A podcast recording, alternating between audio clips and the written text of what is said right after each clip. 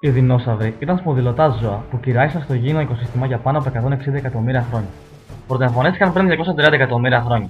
Στο τέλος τη κριτική περίοδου, πριν από 65 εκατομμύρια χρόνια, οι δεινόσαυροι εξαφανίστηκαν, πράγμα που σήμαινε το τέλος της κυριαρχίας στον πλανήτη. Τα σημερινά πτηνά είναι άμεση απόγονοι των θηριόποδων δεινοσαύρων και κατά συνέπεια θεωρούνται ως η μόνη ομάδα δεινοσαύρων που πεπέζει. Από τότε που ανακαλύφθηκε ο πρώτος δεινόσαυρος τον 19ο αιώνα, απολυθωμένοι σκελετοί δεινοσαύρων έχουν γίνει σημαντικό θέμα σε μουσεία όλου του κόσμου, ενώ συνολικά οι παλαιοντολόγοι έχουν ανακαλύψει περισσότερα από 500 διαφορετικά γέννη δεινοσαύρων. Οι δεινόσαυροι έχουν γίνει μέρος του παγκόσμιου πολιτισμού και παραμένουν σταθερά δημοφιλείς, ειδικά στα παιδιά. Έχουν εμφανιστεί σε μυθιστορήματα, σε ταινίες, ενώ οι ανακαλύψεις σχετικά με τους δεινόσαυρους καλύπτονται τακτικά από τα ΜΜΕ. Παρά τα όσα εμφανίζονται στις κινηματογραφικές ταινίες και στα κόμιξ, οι δεινόσαυροι και οι άνθρωποι δεν συνεπήρξαν ποτέ.